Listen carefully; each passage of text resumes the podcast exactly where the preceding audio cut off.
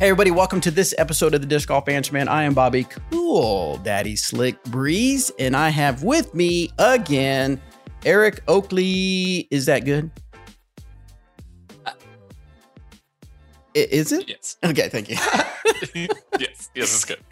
and Robert uh, Topographical McCall. He's got a. If you're not That's watching, me. yeah, if you're not watching the live feed, he has a shirt that looks like Georgia. So the top. If I'm you're just flying. that's o- not true. if you were flying over That's- Georgia, this is what his shirt would look like. No. that is entirely that is entirely untrue. Oh. But um But they'll never know Uh, if they're listening to this on the podcast. So yeah, but envision that if you will, please. And I'm truly cutting Phyllis's that. head off with a chainsaw. Dude, excellent. thank you uh, so we are back again. Now, last time we were live on Facebook. This time we are live on YouTube. Finally got the YouTube ready, go up and going. Um, and we're working slowly to get things working and doing great. Um, hopefully you're enjoying the audio podcast. Hopefully you are enjoying the DGAM dailies and the interviews. I have an interview coming up with Hannah Macbeth um, and Drew Gibson, as well as a gentleman named Phil. I'm not even going to try his last name right now until I talk to him and figure out what it is but he is an up and comer as far as getting out on the road and doing some touring. And I want to ask him a bunch of questions because I know a lot of times we get that question what does it take to become a pro touring disc golfer? And so I want to get his take on what he has been doing and what he's going to do in 2022 to prepare for that. And I think a lot of you will get some valuable information on that. So I'm looking forward to that. Um, so make sure you're subscribed on that will not be on the YouTubes. That will only be on the audio. So make sure you subscribe there to get that. Also, want to thank Door Disc for sponsoring this episode. We really appreciate their support. And then if you want to, if you as the listener or the viewer want to support the show, make sure you go to patreon.com slash DGAM and uh, maybe throw us a few bucks and uh, we can buy some tacos with that. That'd be much appreciated, Let's go. especially I some am Torchy's interested. tacos. You are interested in some Torchy's? All right, so so much meetup. closer to a Torchy's than I used to. Like there's one like it's like 12 minutes from here. That's awesome. how often? like it. many hours from where I'm Multiple at hours. now, and still many hours from where I live. When's the last time you went out to true, one, true. Robert? Uh 2 days ago. Unfair. That's That's a He's un- just a smart man. unfair advantage. So, what was it? Uh, anybody play any disc golf this weekend? I mean, we know Eric did, I right? did. Did you play disc golf, Robert? this is two weekends in a row that I played disc golf, guys. Nice. It was awesome. Was it? Uh, I went to, nice. um, yeah, it was. My uh, uh, Shay and Owen were out of town. They were seeing a, an old friend of Shay's, and so I was living the bachelor life for the weekend. And um, uh, yeah, a guy that I had talked to a little bit on Instagram, um, we had a mutual connection. He just said, "Hey, I'm going to go out and play at Met Center. Do you want to go play?" And I was like, "Yeah, I got nothing else to do." Um, so we went out, and it, it was a blast. Uh, we had a good time. I I didn't play that great. I parred the first like seven or eight in a row, but uh, a few birdies here and there, a couple bogeys as per usual. It was a good time though. Uh, I threw the Rive a lot. I hadn't thrown those before. They're pretty good. I I liked it. Yeah. It's a very good mold. Mm-hmm. Very good mold. Yeah, even for even for a noodle like me, it's uh uh it still gets some good distance. It's not it's not so overstable that it just dumps out, but Mhm. it's not prone to flipping either. It's it's good.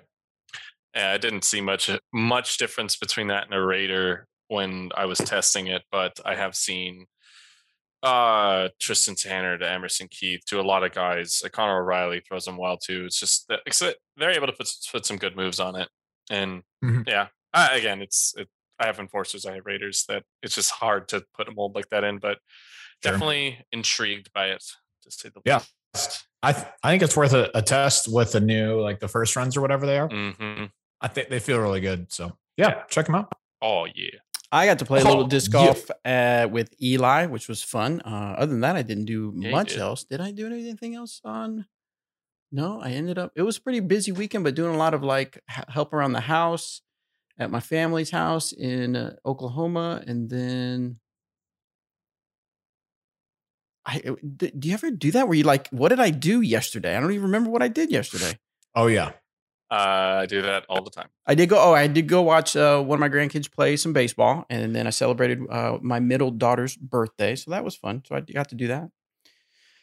Okay, so Eric, you what about your weekend of disc golf?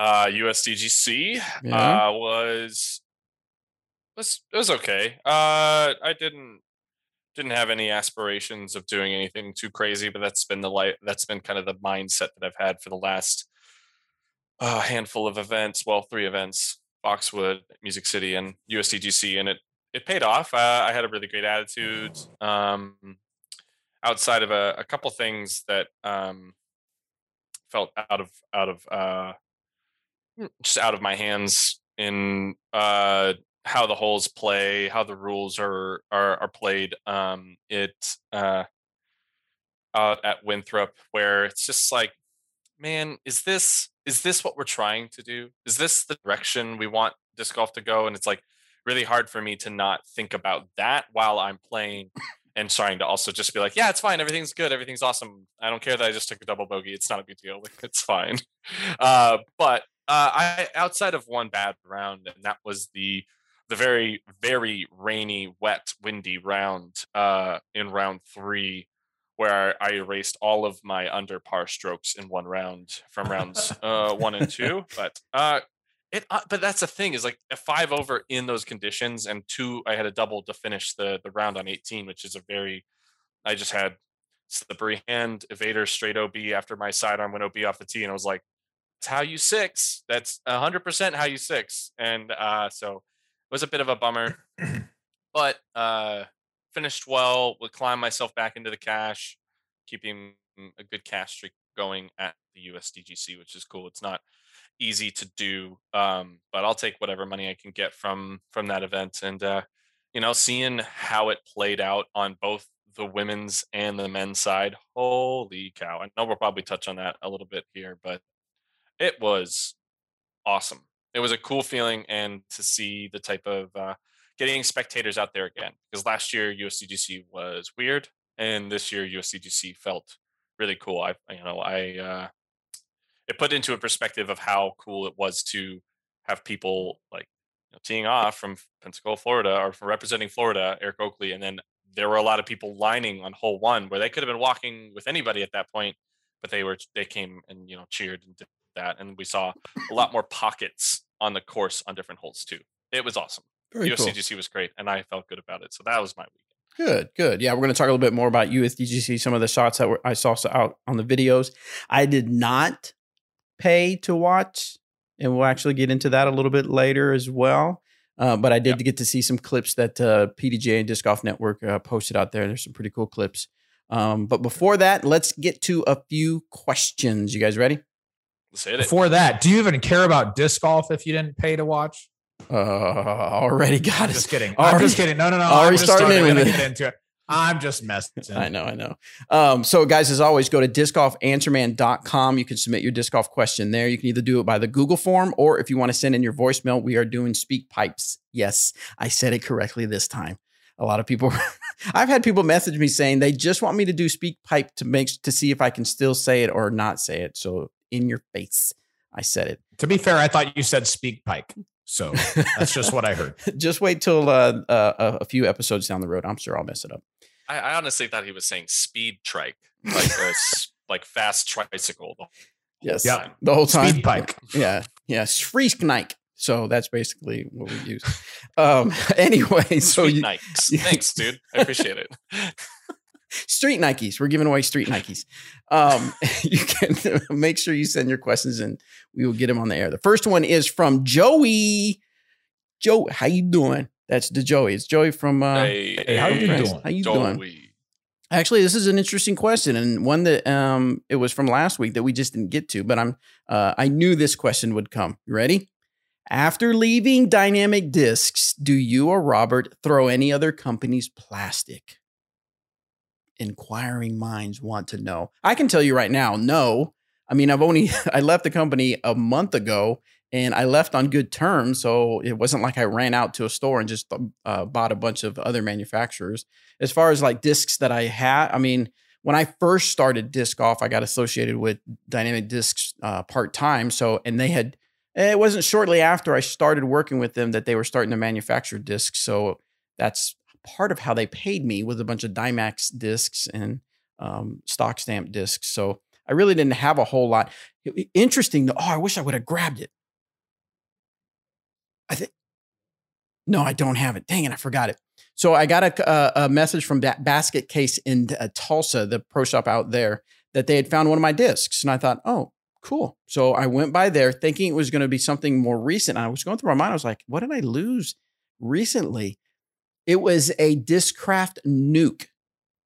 It was a first run. Nuke. Oh, it was yeah, a first right. run nuke. Old one. Yes, super old one. And I'm like, I must have lost this probably 2010 or 11 or something like that. So that was insane. So no, I haven't I haven't done any throwing uh, much of the discs I have already. So I haven't had a chance to th- try any other discs. I don't know that any. There's a couple I want to try just because I remember people bringing them up and asking about them, um, just to see how they throw. I know the the Shryke I think is one that I remember thinking I'd like to try that one. Um, I want to see I want to see why a Sexton Firebird is it really worth six hundred dollars? So I might just go grab a couple just to touch them and throw, see what they're all about. But I ain't spending six hundred dollars on a disc, guy. Sorry. I love you, Nate Sexton. They've sold for they've sold for way more than that. Six hundred dollars is not. Yeah, there's been like three or four thousand dollar Sexton Firebirds. I'm sorry, okay, I, but Bobby, if you don't spend six hundred dollars, how else are you getting one? Yeah, that's a good point. I'm just going to run up and tackle somebody and hold it for a second and then give it back. I said, "Give me this." just touch it. so, what about you, Robert? Um, yeah, I have I have a quite a bit of different stuff in my bag right now. I still have uh, I still have some DD stuff in there for sure. Um, well, let me let me go through the bag. Um, I I have a couple forces in the bag right now. Um, just really overstable. Um, and honestly, it's not that they do anything that like um enforcer or a lucid raider doesn't. Um, but I know what those do, right? I've thrown those for a long time. Uh, it's been a long time since I've thrown anything else, uh, probably since like 2013 or so. And so I just kind of wanted to mess around and experiment a little bit. Um, I knew I wasn't going to participate in many tournaments this year. Uh, I think I've, I've played one so far, and that'll probably be the only one that I play. Um, and so I told McCabe before I left, like, I, I, appreciate everything that you guys have done for me, but you're going to kind of waste sponsorship dollars on me if I were to stay on.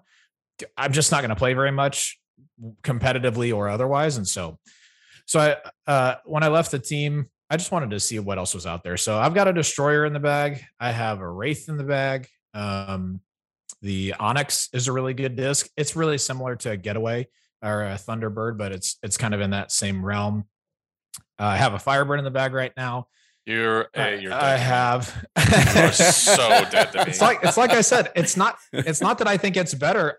I just I I threw Firebirds before. I have thrown Felons exclusively since. Just want to see what there is to see. You know. There's nothing. There's nothing. It's just um, and then let me let me think of what else I have in there. I've got um I have a couple buzzes in there. I used to really like the buzz. I have a rock in the bag right now. Really, really like the rock.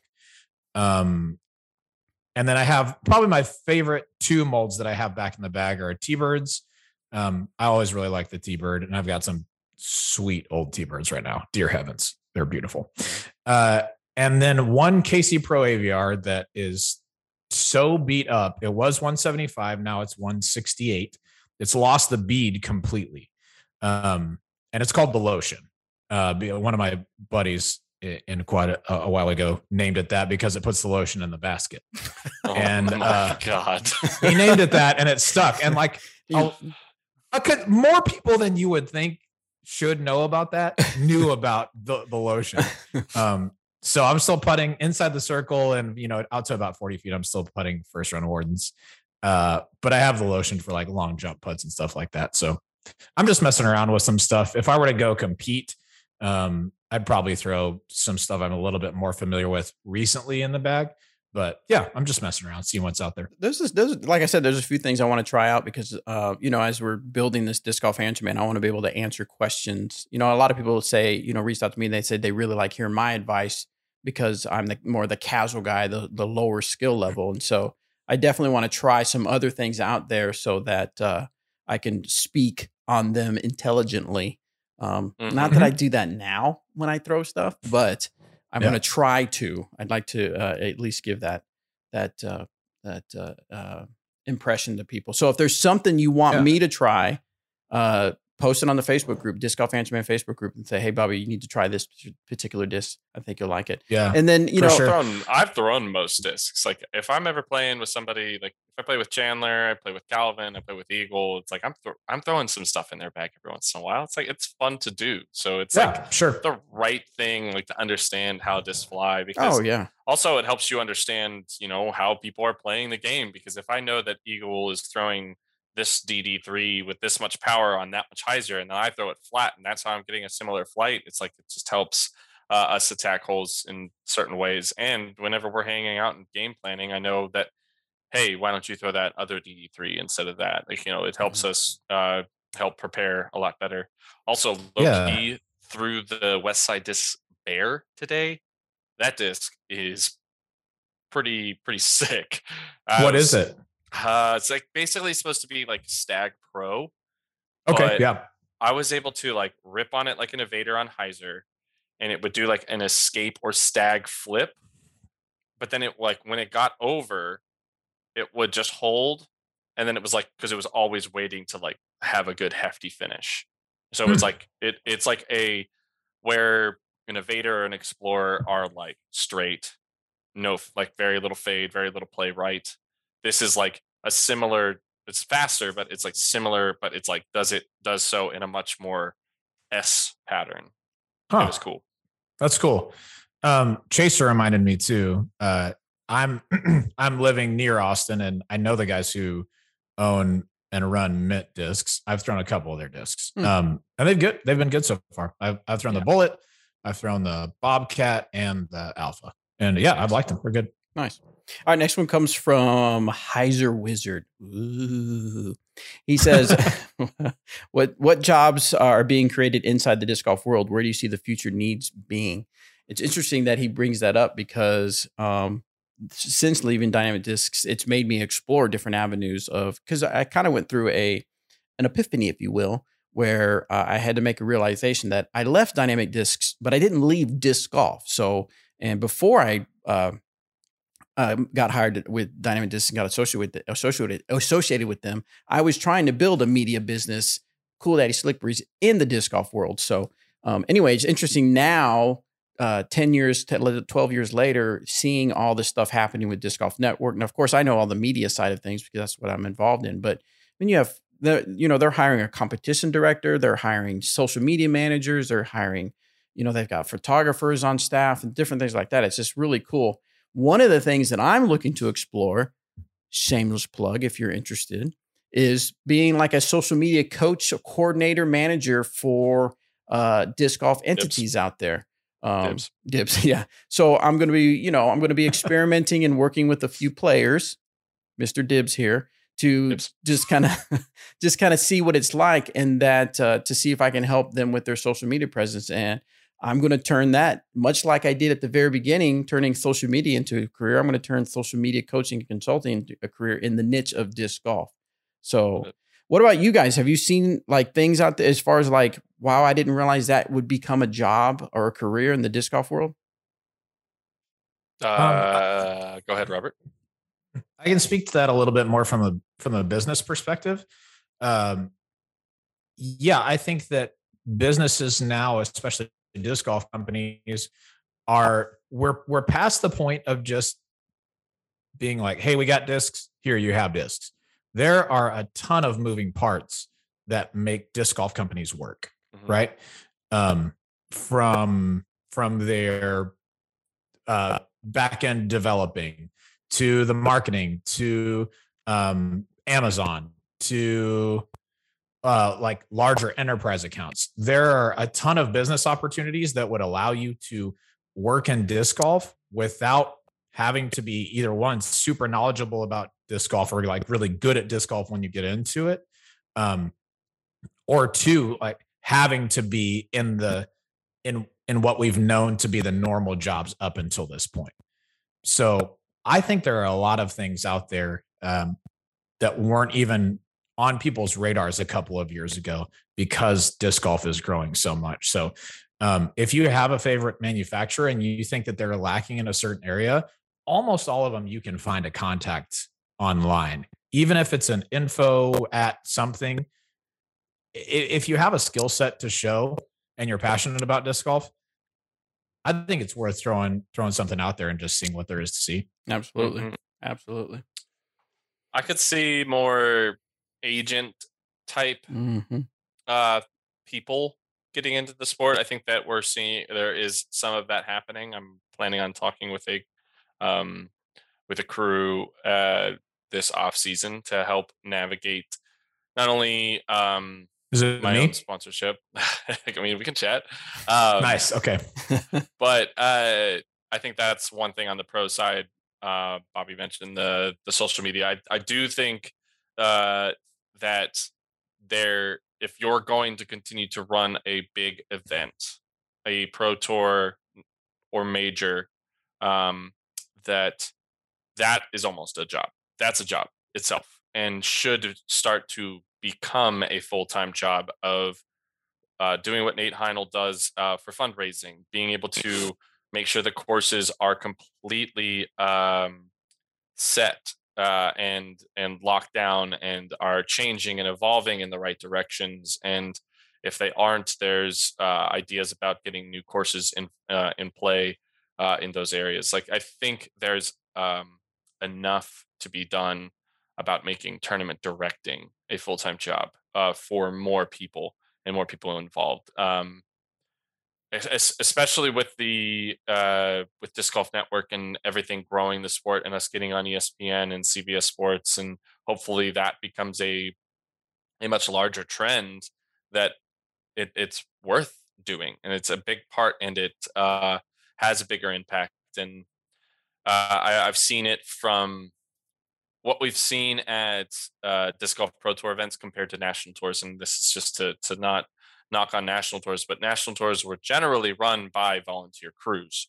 Um, but when you had the disc golf pro tour, they had their paid crew there, so you at least had these.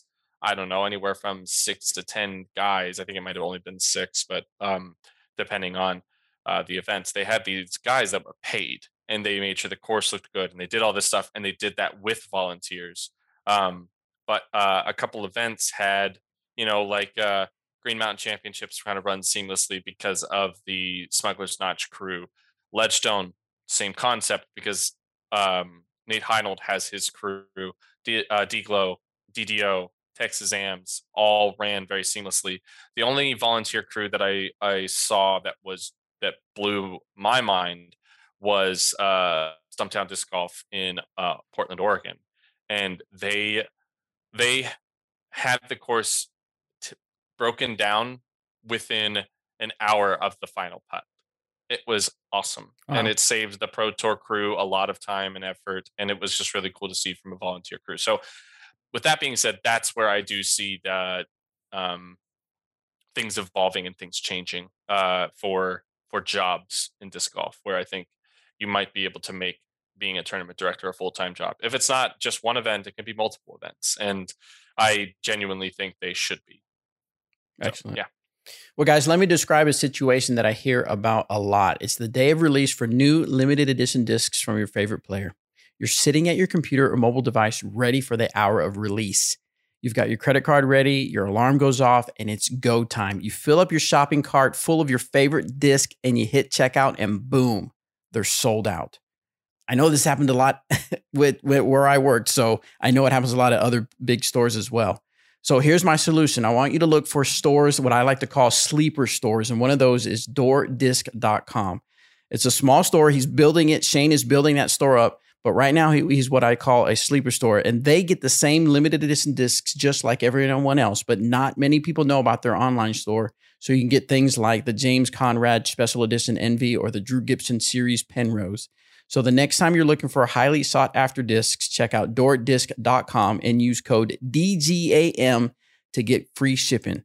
That's DGAM for free shipping and get the best subpar disc golf shopping experience on the internet.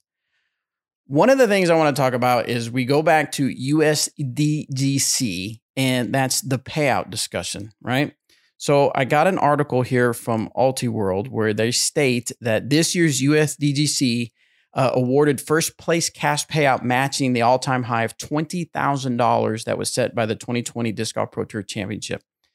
And I know it sounds like a, uh, a silly question, but I, I guess I want to hear from you, uh, Eric, who's a guy out there, may, you know, working to make a living playing disc golf. What does that mean to you when you see these events raising the bar with bigger payouts?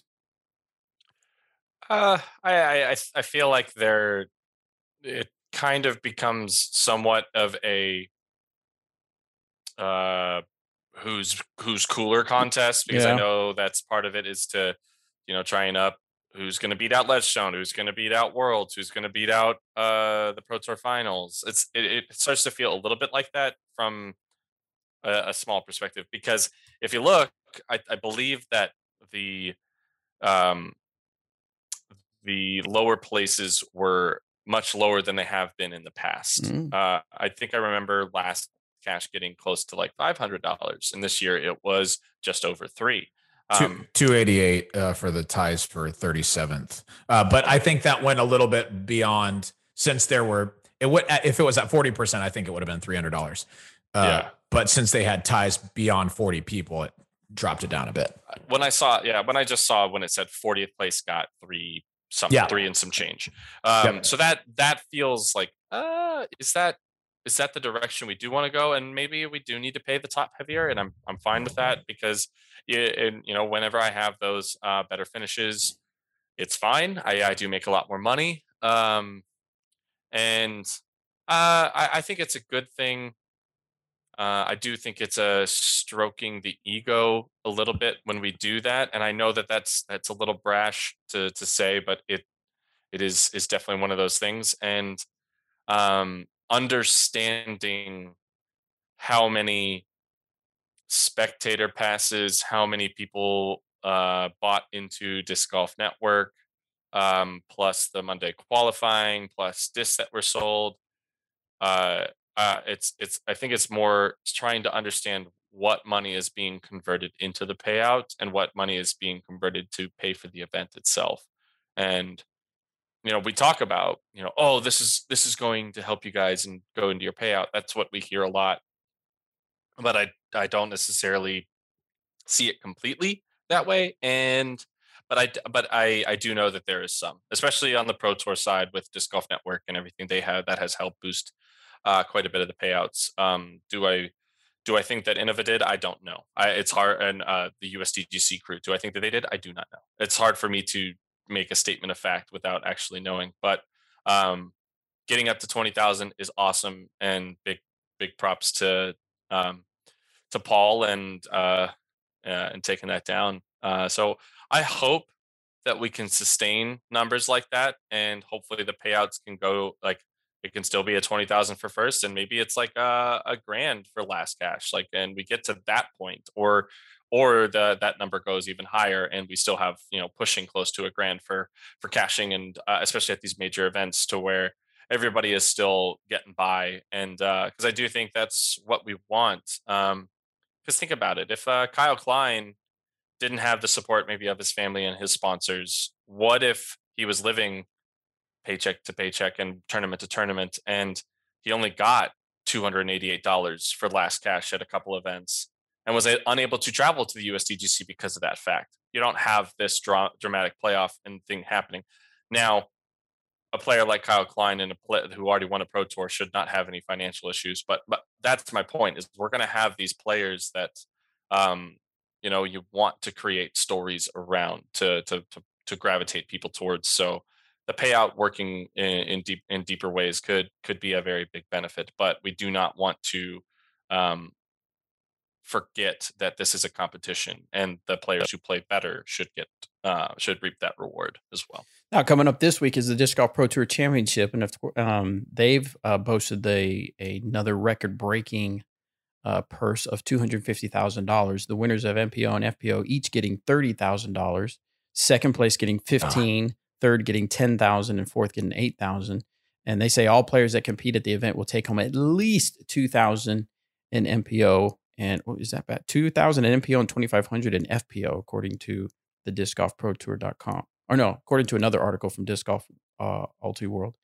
Robert, so a question I got is because the reason I thought of this question was because I remember uh, quite a few years ago where I would hear as the pro tour started gaining traction and becoming a bigger, bigger deal, um, I would hear tournament directors of local A tiers uh, would ask to have some of our big name players on Team Dynamic Discs come out to their event, and we noticed that play these players would stop playing these A tiers because they would say, "I'm going to devote my time to the Pro Tour events as it grows." So, do you think as these bigger events get bigger payouts, is that going to hurt the local A tiers even more because more of the top players are going to want to play the top places that pay out the most? Um, yes, but I'm not sure that's bad necessarily. Okay. And I don't. This is this is not. This is going to sound bad to if you are running a, you know, an A tier that's like an up and coming event. Um, and I don't I don't mean to offend anyone who is doing that, but if we're if we're trying to make the disc golf pro tour like you know the PGA tour or other other professional tours, some events just aren't going to make the cut to be on this. And as a result, they're not going to have premier players show up. They might have some, um, which is which is awesome. And there is nothing keeping those events from reaching out to those players directly and asking if they can attend. I know that some places have paid uh, appearance fees Mm. for people to uh, attend their event, and it, I think do whatever you do whatever you can to get those players out there. But that's just a natural consequence of the way things are going. Yeah. And so, like, like it or not, it's something that we're going to have to deal with. Um, that that's insane, by the way. Payout for the players who are going to be at the Pro Tour finale. That's awesome. I mean, even if you had a, yeah, even if you had just an okay year and were able to qualify, you know, with a couple of good finishes, and you just play the worst round of your life, you walk out with twenty five hundred dollars. Okay, yeah, you you'd have had to finish uh, the the tie for fifth place at USDGC. Uh, that was Sexton, Joel Freeman, and Chris Dickerson. They took home twenty four hundred sixty seven dollars a piece. If you show up and play nine eighty golf, you take home twenty five hundred dollars. That's pretty legit. It's nice. Um, yeah. So I, it is unfortunately a natural consequence that those uh, those A tiers, B tier, C tiers, they're not going to have the uh, top top players necessarily. But if I'm running those events and I get a couple of those players, that's awesome. That's really Mhm. cool.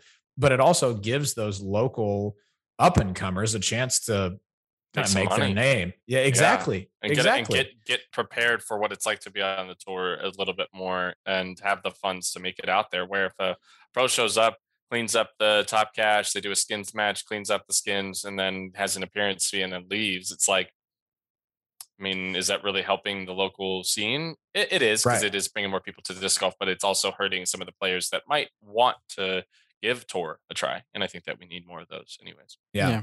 And, and honestly, the events are going to speak for themselves. If if an A tier is strong enough and uh, popular enough and has enough money, the players are going to show up. Mhm. But the disc disc golfers, especially at the professional level, are trying to make a living.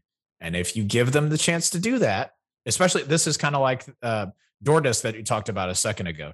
That some of these sleeper events, you know, maybe you maybe you played USDGC and didn't play your best and uh, you cashed, but you made 500 bucks. Well, that same level of play, maybe even a little bit better, could get you $2,000 at an A tier. I Yeah. mean, Low low key though, if you are going to run one of these events and you want to attract players, stop playing three rounds on three courses Mm. Yeah. or two days worth of three courses. Like just don't do it. Like it, I can't stress to you enough how much of a turnoff it is as a pro.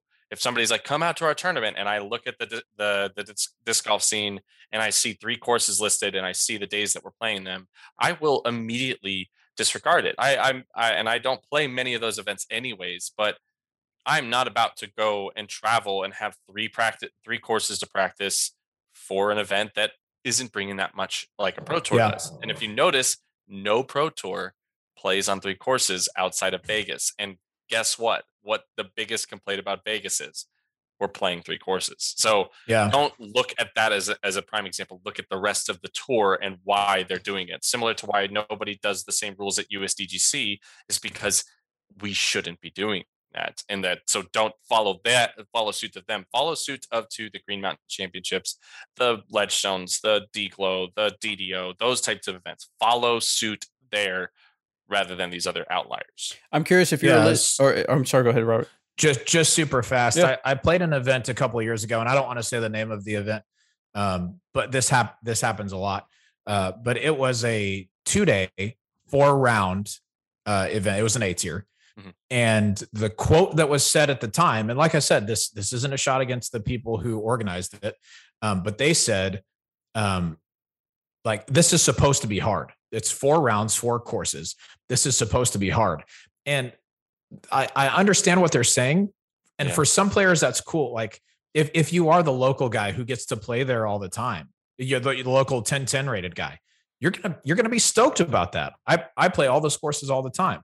Uh, but I think it's a bit of a shift in mindset from what we've had in years past to say on uh, for the more professional events if you want to attract these players this is one of the things that they're going to be looking for they don't Mhm. they don't want to learn more than two courses if possible and you have a fantastic course one course is great Yeah. it's great give it I them the highly option. doubt that those four courses were all top tier. I bet one Oh, was probably a- a better than the other, or two were better than the other two.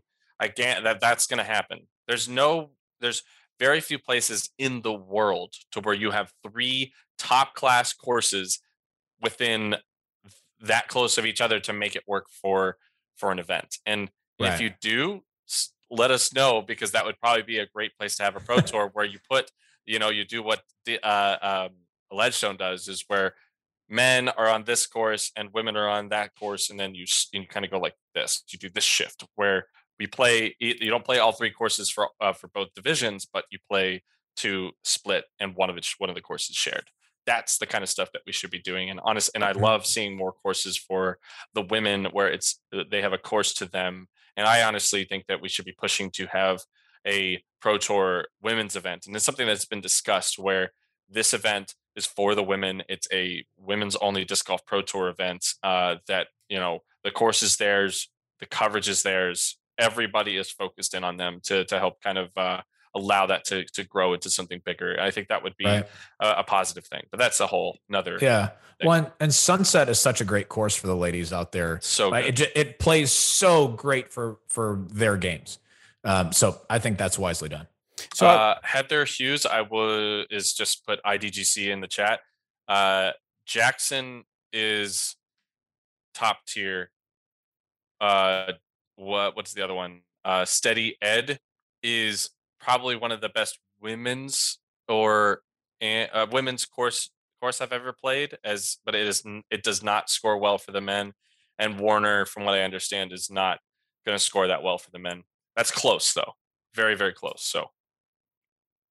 I'm curious to hear from if you're a listener or watcher, uh, if you run tournaments, um, a a tier tournaments. I'm curious to know what your thought is as far as the payout. Does it make you? Does it make it a little more challenging for you to uh, draw in some of the the top pros, or you know, just a a pro that's an up and comer uh, that has a bit has created a bit of a name for themselves in the area, but now will want to travel to the, some of the big big tournaments rather than playing the local tournaments. I'm curious to see what your opinion is. Send me a message on either the Instagram, Disc Golf Answer Man Instagram, or on the Facebook Messenger for Disc Golf Answer Man. I'll be curious to see, get your feedback on that. Um, so uh, I also another question I thought was, well, payouts are growing. So does that mean does that encourage more people to get out and try to create a career out of disc golf? So I actually put a little poll, a very super scientific poll. Um, ran through, I liked it. Yeah, very ran through a lot of testing and uh, ran it through. Uh, stayed at a Holiday Inn Express to make sure that my mind was right uh, for this poll. So anyway, the poll was the Disc Golf Pro Tour Championships will have a record-breaking two hundred fifty thousand dollar payout, including thirty k to MPO and FPO winners. Does this incre- increase? Does this increase in payout encourage you to pursue pursue a disc golf pursue pursue disc golf as a career? I had three choices. No, it's still not enough. Two, give it another five years and I will be out there. Or yes, I'm already planning my tour schedule for 2022. Uh, let's see, there was about uh, 80, 100, a little over 125 to 130 votes. 68 people said still not enough money. 26 people said give it about five years, and 22 people said I'm already planning. Which that surprised me. I didn't know that many people would come in as far as comparing all the other numbers. They're ready to start their planning for 2022. A couple comments. those votes. Do I? I was already planning my 2022 season. Oh, nice, nice. So, so some of the comments was uh, they're not good enough. I started playing at 36 years old. These new guys have too much of an upper hand. That is kind of. A, I wonder if you know some kind of. I, I hear that often. It's like if I had started that, if I had started disc golf now when I was young or whatever, they'd be a lot better. Uh, I mean, higher payouts don't help me place high enough to make money. It doesn't increase right. my desire or drive, but does increase the likelihood of success. Mm-hmm. Um, let's see, what was some of the other comments? I've never, I am never going to be best in my town or age group, so no impact on me. I just suck. just tell it how it is. I guess. Uh, so anyway, so interesting stuff. Again, if you want to put your vote in, give us your comments and uh, get part of the conversation. Find the Facebook group Disc Golf Answer Man. All right, let's yeah. jump back into the. So, oh, no, go ahead. Yeah. Can can I just speak to that real yeah. fast? I think um, for the people who said give it five years and I'll be out there, that's that's the group that I think is going to be more impacted by this change than mm-hmm. current professional players. Like current professionals will because they'll make more money at each event that they go to. But think about players coming up like Eagle and Kyle Klein and Gannon Buhr. Like those are those are people that started playing when they were pretty young even when making a making a living in disc golf wasn't as viable as it is now. Like that's when they started playing mm-hmm. when it wasn't as viable. Imagine if it's becoming more viable. What 10 year old kid is out there already kind of interested in disc golf and saying to his parents, like, I want to be a professional disc golfer.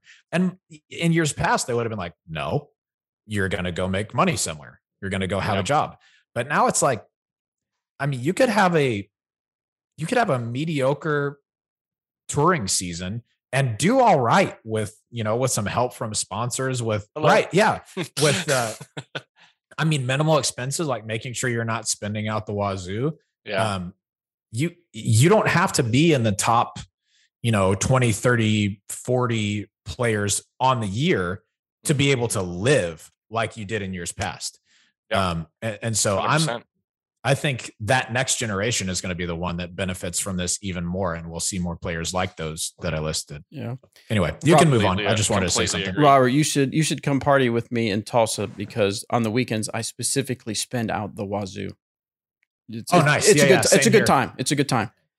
Same here. I, t- I take the wazoo, and from outside of it is where I spend. Correct. Yeah.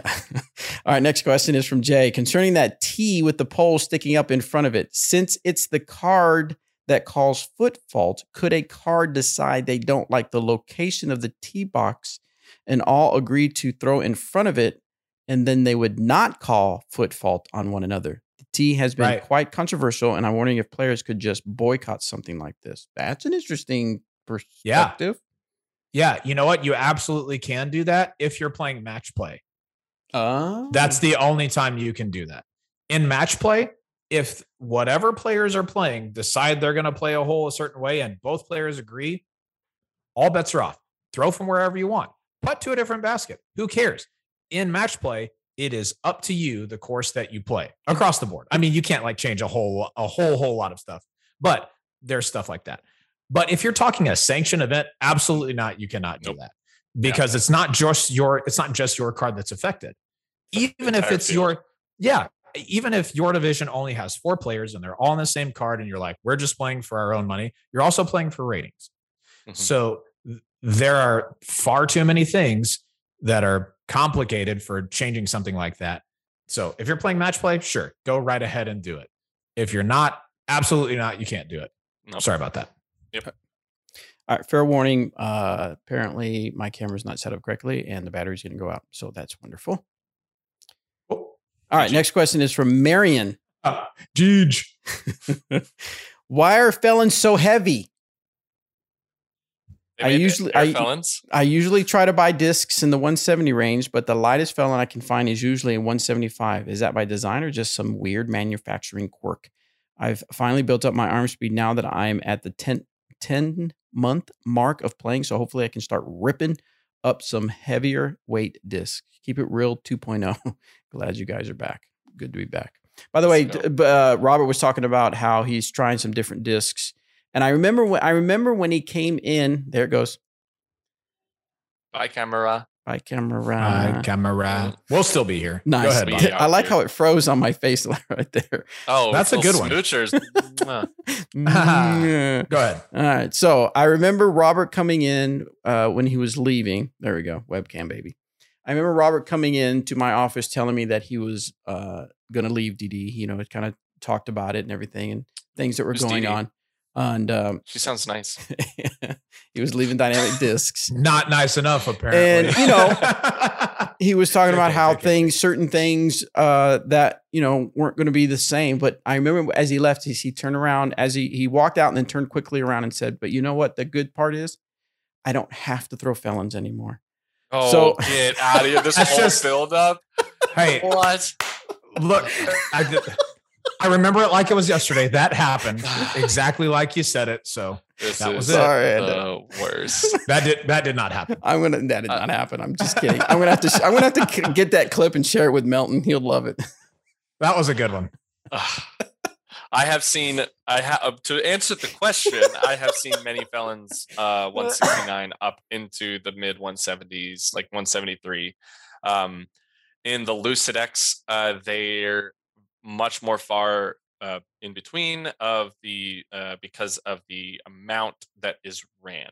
Where uh, if they're trying to keep the weights on the higher end, you're not going to have as much lower end. But if they were to run 10,000 Lucid X felons, we would have a bigger variety of uh, weights, colors, stamps, that kind of stuff. So um, keep searching. Uh, check a couple different other websites. Uh, I guarantee. I think there is even some.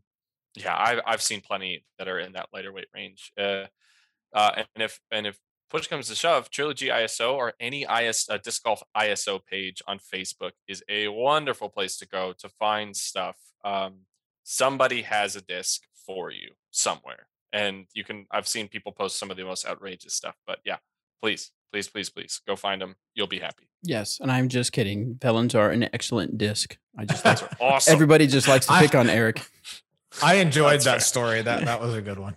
I God, I didn't know where You didn't know it was going. No, I had no idea. I was racking my brain like, what did I say? I don't, Yeah. I don't remember. All right, next question comes from Shay Stevens. Uh, what's up, Bobby Cool, Daddy Slick Beast, Robert, best hair in Texas, McCall, and Eric is that good, Oakley. This is Shay from Philly typing out his question since there isn't a SpeakPipe open. There is now, Shay. And I did it actually after I read this. I was like, I need to go do that. Anyway, he says, I'm mentioning SpeakPipe with hopes it will return and that Bobby will continue to struggle saying it. Nah, I struggle no more. I will struggle next week though.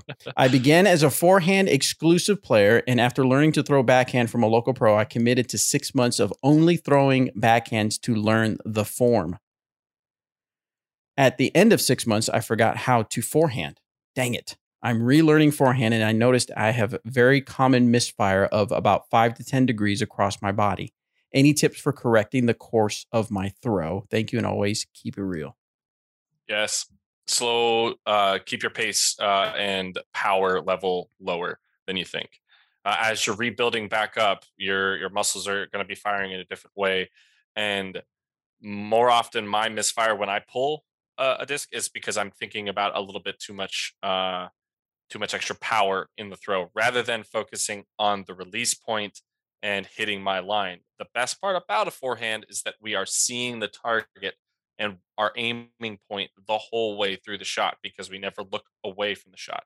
So, in doing so, don't overthrow because that's the most important part of why we like to throw forehands. And um, it just allow it to be easier. Uh, I pretty much never think or try and throw a forehand full power. Uh, it's always about 80%. Even when I'm throwing max distance, it probably creeps up to maybe 90% at most. Because the moment I go up to 100%, I know that I'm missing the angle, I'm missing the line, it's coming out fluttering. There's there's a lot of things that are going to go into that that are going to cause the throw to not be as good. So, so take the power off, uh, focus on your follow through being forward first, and uh, yeah, let it be good. There you go. All right, next question is a plug for me, which is perfect. This is from Drake. Just wanted to take your get your take on what parts of Like disc golf. Yeah, the, the Drake. He's into disc golf now. Good. what parts what parts of disc golf social media are most important to expand your exposure if there's an untapped market you think people should lean into so happy to hear cool daddy slick breeze back on the air. Keep it forever my keep it real forever my dude drake. I'm drake's dude man. Dude, that's awesome. So yeah so that's yeah that's what i'm excited about. I'm trying i'm getting into the social media consulting coaching business for disc golf. I think there's a huge need out there for it. Um, i still think a there's a lot of the manufacturers that are uh, bringing their a game to disc golf uh, social media but i think a lot of players are missing the mark as far as realizing that that is a huge part of what they bring to a manufacturer um, as far as building your social following um, is there an untapped market? I I would say the untapped market is the fact that you've got players that are realizing that this is a big part of the value that they bring, but they don't have the time. They're they want to play well, but they've got to realize that playing well is only part of the business of being making disc golf a career. If you think that you can just play super super really well and that be the only thing, I, I'm sorry. That's that the the business has changed. It's it's different. You need to become what they call an influencer because that's what's going to attract you to a manufacturer. So um, I think it's going to become more and more where you're going to find out where some of these top top players have people helping them, and then you're going to have these people that aren't quite the top, maybe mid tier level, that's trying to get to the top. They're going to need that help, and they're going to have to make that investment. They're going to have to look at it as an investment to have somebody that's uh, they can they work on their game while I work on the social media game and I help build their personal brand and almost become like a brand manager and help them so that when they do approach these manufacturers they can say hey I can play good but I also have a lot of influence over on the social media side because that's really important as far as a specific place. I mean right now you can't deny TikTok. It's goofy it's crazy but you can have somebody that has 100 followers have a video go viral if they just get the right video out there go viral and then they their follower count goes up. And there is just something about the guys that create the algorithm at, at tiktok that they have just figured out how to make sure that you see things that are relevant to you at first it's going to just when you first get into tiktok it's just going to be craziness and you're going to be like what is this crap but if you start following the right people start looking at the videos and start just spending a little time on TikTok, you'll notice all of a sudden you'll get served stuff that just makes sense for you. Um, let's see, what's the, what was the other thing I was to say about uh oh, engaging. Engage with your followers. No more can you just post and hope that it catches on. You've got to engage. In a sense, it's it's no, it sounds funny, but you've got to bring the social back to social media. So you've got to engage with your people. You got to talk with them. You got to comment. You got to like. So go back. If you post something, you get people that like it. Make sure you go back and say, "Hey, appreciate you liking my stuff. Be cool if you you know left a comment or let me know your feedback or something like that." And then start an actual conversation. So that's the biggest. That's the biggest. I got a lot more advice to give, but I'm going to save that. You can hire me at no playing. Actually, you can reach out to me, Uncle Bobby Jr. at me.com, and let's talk. Let's see if I can help you out with some social media coaching. All right. Next question we're going to go into because it has to do with what I want to talk about next. And the question comes from Andrew, and this is about the pay per view model for USDGC. I I- forgot we've talked about so much stuff and we haven't even gotten. to I know. Oh, He says. I personally don't like the idea of paying extra for an All right. event when already subscribing to Disc Golf Network. Now, I will be totally honest. I have got so much going on that I'm trying to get things focused on disc golf, but I didn't realize, I didn't understand what was happening as far as having to pay extra until probably uh, the second day into USDGC when I was going to sign into my Disc Golf Network account to, to watch and check in. I didn't realize you had to pay more on top of what you've already paid. And I will admit, I'm usually the advocate that says, guys, you need to pay. But at first I was like, what the what? And I had to kind of pause and say, I had to kind of think through this. And I'm not sure how much I agree with the paying on top of paying for the coverage, especially since me now, I don't know, did you guys know that was going to happen? Now, you, Eric, maybe knew as a player, or maybe you didn't, but Robert, I don't know, did you know that you would have to pay extra? No, but we've had to in years past. Yeah. Um, it's it's been a pay per view thing for a for a little while. Um, I will say this about it: uh, the the disc golf network was pretty clear about what events were included, and USDGC wasn't one of them. That's true. And and so for the people who are mad that they already paid, that wasn't ever on the menu to start off with. At least not that I remember, and that's what they had to say about it. Um, at, at the same time, I I didn't want to pay more for it. I, I would prefer to just stick with the subscription that I've already that I've already got. Um, but I, I paid it. I watched quite a bit of it. I probably watched two and a half or three rounds over the course of four days. Nice. Um, and it sucks that it crapped out when it did. For me, it um, I didn't get to see the last bit of 18 or any of the playoff. So that was unfortunate. I heard it, that didn't happen for everyone though. I heard a lot of people. Right, yeah, just, hear that I heard that. watch. did you ref- So- did you try refreshing your browser? I heard a lot of people refresh their browser. no, and I. I forgot. I just I just sat there and stared at it and hoped. Of course, I freaking refreshed my browser. Like what? I turned I turned everything on and back on and or off and back on and yeah. Did you I was- did you I was try did you try not having it cut out? Yeah, I did try that too. I took the cartridge out and went and, and put it back in. Slap on the top. Yeah, that didn't work either. I was pissed. did you tell And my Shay- Nintendo controller wasn't working. Did you tell so Shay all, to all stop- of that was just a bad day, Did you tell Shay to stop watching Survivor reruns? dude. I did. No, I, I I don't even have. There was no one else in my house taking bandwidth. It was just that it stopped working in my house, and so I was very sad. So So I do think part of the paywall was constructed by the event itself. That y- it was probably less on Disc Golf Network. And why I say that is because we don't have Jomez coverage from this USDGC. So, with that being said, there are things involved that most people don't know about. I don't even know about. This is all my speculation and not surprised that a company who in the past has done this often is asking for you to give more money. Not surprised. Not surprised in uh, by by any means. It sucks. I, I I think it does, but at the same time, I think what Robert said uh, and uh, about it was never on the menu, so you can't be that mad at it. Mm-mm, and then there's the other school of thinking of it is a good thing to show that kind of support. Granted, if that all that money went to the people who run the event, that kind of sucks. I hope that mo- a good amount of that went to the camera crew people, the the commentators, and that's where that money went. That a good amount of it actually went to make the broadcast what it was. That's what I'm hoping. I'm hoping, and and also um, in doing this, like we really want to see that level of growth. We want to we want to be able to understand the things being behind a paywall, like the Disc Golf Network.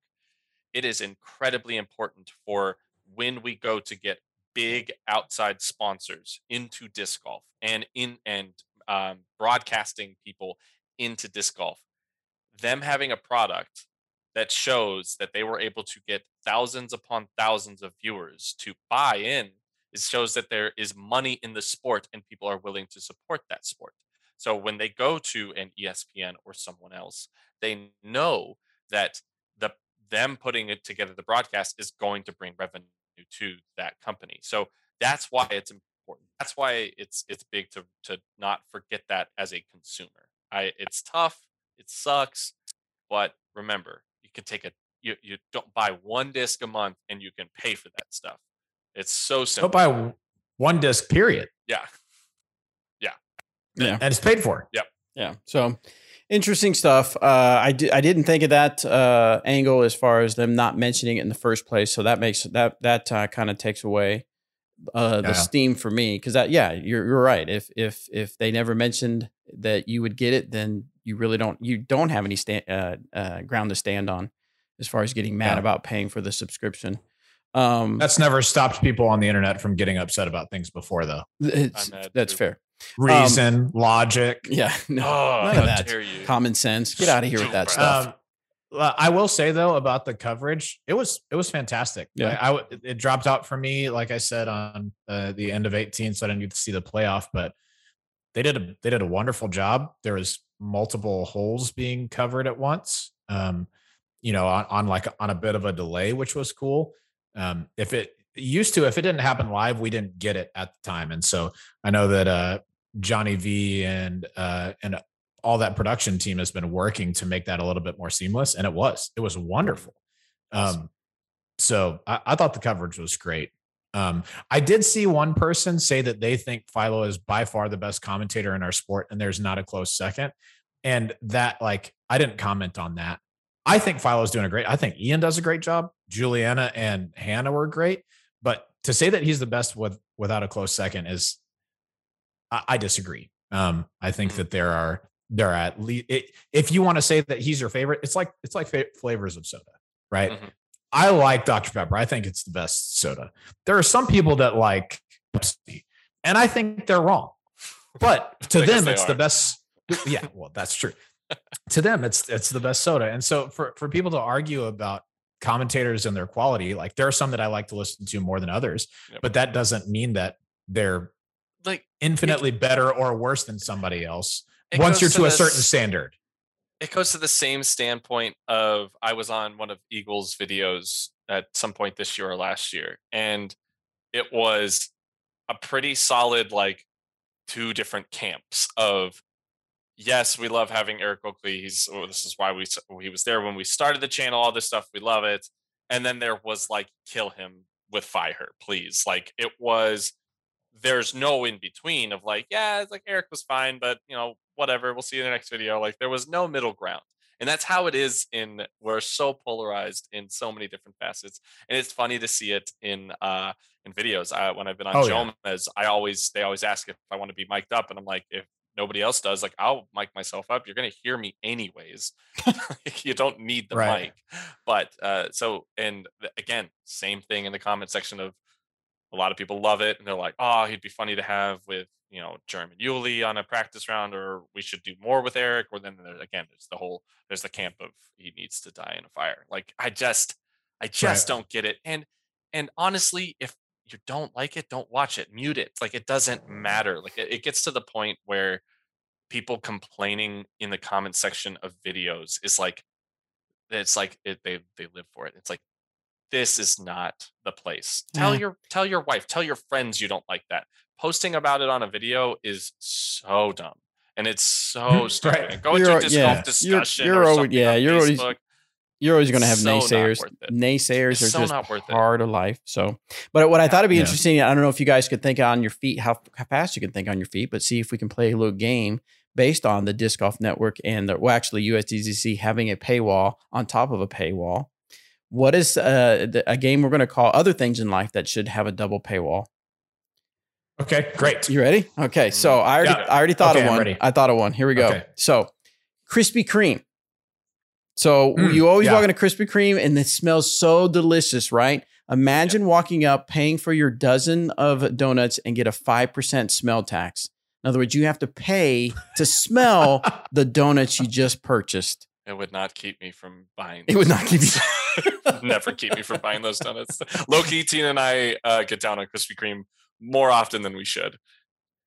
Just Yeah. just the Oh, plain sure. ones or or fancy Uh, ones. we, I, I like the Oreo filled ones if they have them. But, I Mm. mean, I, I do a, I, uh, we go to Krispy Kreme, and it does not matter what they have.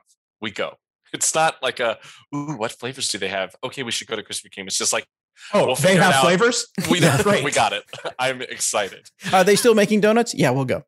Yeah, Yeah, yeah. Yeah, no, no, that sounds good. Um, th- this already occurs in in video games with microtransactions, Oh, right? yeah? Where you where you get the game, you know, uh, and a lot of times it's on free to play games. That's how Yeah. they get you, Mhm. as evidenced by me in Rocket League owning a titanium white Fennec. Same. Um, yeah, same same for Eric. I mean, we're not talking like ridiculous money here, but some It's people enough. don't. Some people don't like that very much. Mhm. Anything My else? being one of them. Anything? Wait, what? Any- Sorry, Shay. Any Uh, things in life that should have a double paywall?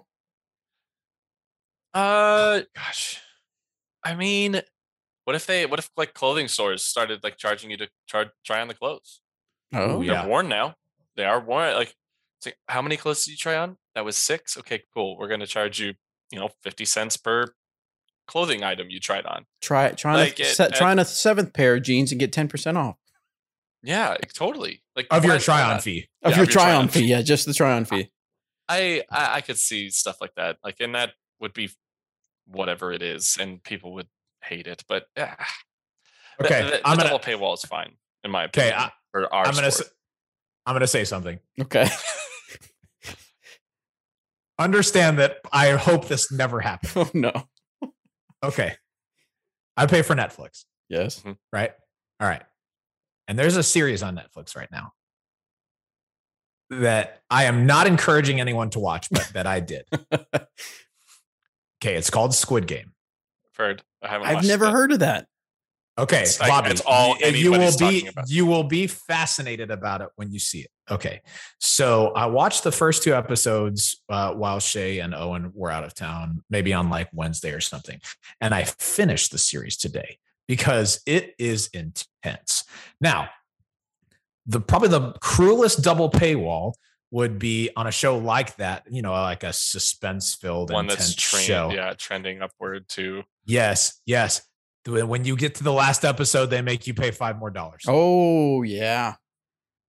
I would have been hot, but I would have paid it so fast. I mean, it's that could be real. Like I, I've actually seen um uh some YouTubers like from WoW videos or Rocket League videos and stuff like that. They they'll have some stuff Hmm. towards like uh their subscribers uh, uh on Twitch. Like they these are only video or Patreon exclusive videos, and those are technically in, in that regard because uh, is kind of a double paywall in some aspects. Like like they're if you want to know how to you know musty flick in Rocket League, and this guy's going to do a video of it, but he's only going to share it to his Patreon people, and you're already subscribed to him on on YouTube and on Twitch. You're probably going to pay that little extra to get a monthly and see his extra videos. Like that happens a lot, and I, I don't know, supporting content. I think it's very good. I think we should do that. And I, the, the Netflix but thing. but Netflix, me. please don't do that. Shut please up, Robert. don't do that. Uh, Um, do you know who would do that first? Would be Disney. Disney Plus would be the Oh, first people to I do think- that. who- I think that uh, so. Justin in the chat said you mean like Disney Plus and HBO Max with the new movie releases. So uh, maybe they already do that where you pay the monthly membership and then You you have to pay for the movie. Oh well, yeah, that's But the- kind of a but the movie pandemic, eventually becomes right? That's kind of on a the- pandemic thing because then they, yeah, or no, it was before pandemic. Where pandemic, they were testing out, uh, putting a movie out before it hit theaters, and you would pay a premium to to rent it at home. Um, but didn't Hulu used to do that with seasons? Like they would make seasons one, two, and three uh, available for free, but then season four, the one that's the previous season, you had to pay per episode. So that Mhm. was kind of what they did. So, all right, so let's okay, move- here's the last one. last one. What do you last got? one. Okay. You're playing a disc golf tournament. Uh, You get to the last hole of the tournament and you're one shot out of the lead. You have the chance for Paul McBeth to putt for you. I'm taking it. Oh, Paul, I'll pay you whatever. I thought you were gonna say mulligan. You can buy mulligans at the end, like add Oh, mulligans. that'd be cool too. But, Uh, but low- then, but low-key- then I'm low-key, still what's- hold on. what- but what- then what I'm still putting ball? if I have a mulligan. yeah. what tournament, Paul? Uh, do you- do you, I'll take USDGC, Paul. Thanks. yeah, no kidding. I don't. You don't want. you don't honestly, want though- Music City, Paul, but USDGC Hon- Paul honestly- is absurd. Yeah, maybe so. Honestly, I'll Low-key. take Worlds Paul too. Yeah. Worlds Worlds Paul put it insane. You put it very well. Oh yeah. Anyway, go ahead, Bobby. Sorry. No, no, you're fine. So let's move on to the next section. Uh, what we call we haven't given an official name, but it's uh, what are we working on? What are you working on?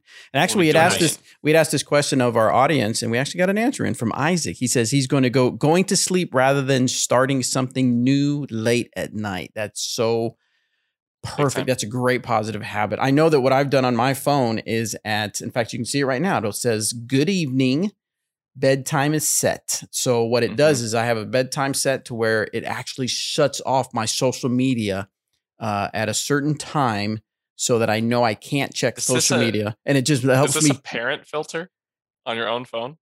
I mean, you can do that if is you're this, the parent. Are you, are you are you parent controlling? No, your, there, your it, there's a feature called screen time. It's not a parent thing. Yep. It, yeah, it's a parent filter for sure. anyway, I'm parenting myself so that I will, my brain will wind down before the end of the night so that I'm not checking social media right before I go thing. to bed. It's a so, very, very good thing. Yeah. I so. make jokes, but it is important. All right. so what else? Sure. What else are you guys working on? Um, I'll I'll go. Uh, I so Oakley and I talked about running a while ago um, mm-hmm. when he had just started running, and um, as as we talked about last week, after we had Owen, I had, or before we had Owen, I had lost very much weight, not on purpose. And then after we had him, I started eating crappy and stopped exercising. And what do you know? Nice. I gained weight. Dang.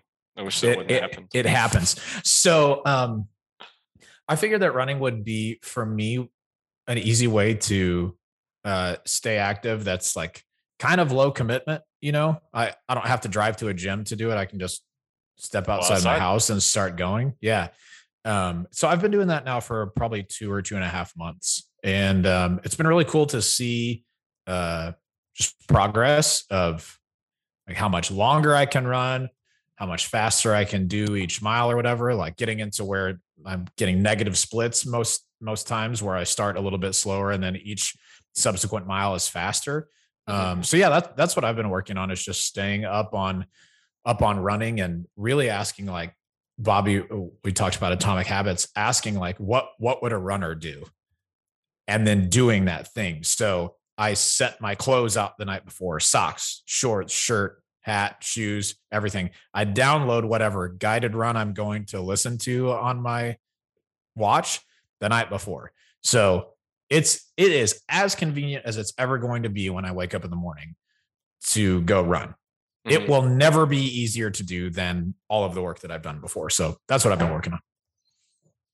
That's awesome. Yeah, there's there's a question that uh, I often have to ask myself when I think uh, about certain goals, and that um, uh, what would the person I want to be do the thing I'm about to do? Mm-hmm. Right? What is the person I want to be? I want to be the person in shape, healthy, able to play with my grandkids when I'm 80 years old. Um, what would that person do the thing I'm about to do. They'd eat better, they'd exercise, they'd take care of themselves, they'd get better sleep. And so that's a question you can ask. If you have to ask yourself every day in the mirror, ask yourself that question. What would the person I want to be do the thing I'm about to do? Wait, can can you say that again? What would the person I want to be do the thing I'm about to do?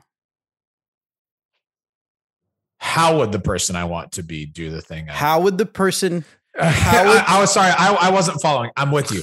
How would a disc golf answerman show exist if Robert wasn't there without me? me. Yeah. Th- that wasn't an intentional correction this time. I was. I promise. I was trying to catch. No, that's a good. That's a good correction. I need that to be correct. On with it. And oh, and then real quick, the I just love what you mentioned about putting your your uh, uh, uh your your stuff out for the next day. And there's actually a term mm-hmm. that a lot of people might find helpful. Sorry, I have this in my brain and I got to get it out. Yeah, let's uh, get it. It's called get habit. It. It's called habit stacking. In other words, you already have certain habits, right? You get ready for bed. You brush your teeth. You may have your glass, uh, your little cup of tea, uh, whatever little routine that's already been in part of your life for the longest time. Basically, is that's what a habit is. It becomes like a routine, a habit. So if you stack another habit, like Robert, in a sense, could every time he brushes his teeth, he knows he grabs his running shoes and his running clothes and puts it out. And so that becomes stacked with a habit you already do, and then it becomes a habit uh, in itself. Awesome. Dig it. I'm still running. Uh, I haven't. Uh, once I get home in the next day or two, I'll kind of have a better idea of what uh, my next plan uh, will be. But I do plan on uh, incorporating uh, some exercises along with my running. So instead of the you know 10 to 15 minutes of a run it's going to be more like a 35 40 minutes of a run plus uh, a small workout uh, to every single one. Uh, i also plan on working on uh, some throwing after a week or so of being home. Uh, and uh, i think a big part is working on the future schedule for 2022 and what that looks like i plan on running some events uh, a lot more this upcoming season to get back into that as the world is less crappy. So I think that's going to be a really big part of the things that I will be working on. But I'm running every single day. Got my run in. Uh, even got my run in last night, late night after we went woke up. I woke up feeling awful. Checked out of the Airbnb. Went to uh, drove to Target. Got some stuff for going on a float. Did a four and a half or, or four point five mile float float that took way too long and like had to like kick and paddle in a tiny blow up raft because the, the the river was not moving very fast. Um, so got extra workout there. Then went to uh, uh, Kyle Deck's house for dinner. Didn't get home until like ten o'clock and was like, I have one thing I need to do right now. It was go on a run. It was like, I have to run. I've gotten to that point where it's like, it would have been very easy to just, oh, no, I'm good.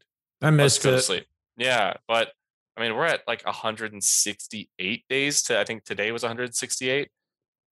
This is, this is everything. This is a part of my routine and I, I, I thoroughly enjoy it. And for me, it's been it started as I needed to have those habits. Now it is something that I have to do every single day, and it does not matter when I do it. If it's morning or if it's afternoon or if it's late at night, it happens. And I think that I've I've really enjoyed that aspect of it.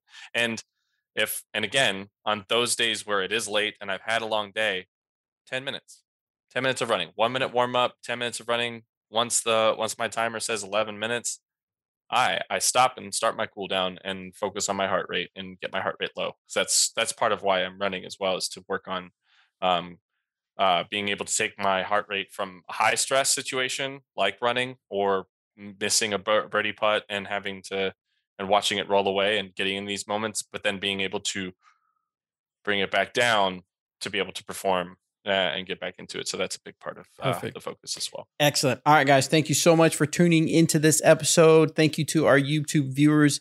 Please make sure you are subscribed. If you're not subscribed already, make sure you share this out to our audio listeners. Please be subscribed so you can check all check out all our interviews coming up. I got Drew Gibson, Hannah McBeth. I got uh, uh, Phil. Nice. Uh, I'll learn his name, how to pronounce his last name when I interview him. Um, anyway, we got a lot of interviews. I'm reaching out to a, a few other people to do some interviews. Um, also, thank you a big, big thank you to Dort Disc uh, for sponsoring this episode. Make sure you show them some love by checking out their online store at dortdisc.com. Use code DGAM at checkout for free shipping. That's just spelt D G A M. Just want to make sure that people understand how it, works. I thought you were going to spell the URL. anyway, check that out. Yeah, colon. There's been some audiobooks that do that. I'm like, really? Come yeah. on, um, guys. Um, yeah, I, I, actually get it. yeah. So, anyway, also, if you want to show some love and support the show, uh, doing this on my own uh, since leaving Dynamic Disc. So, show some love. Patreon.com slash D. I'm spelling it out again for you. D G A M. Appreciate you guys. We'll see you on the next one.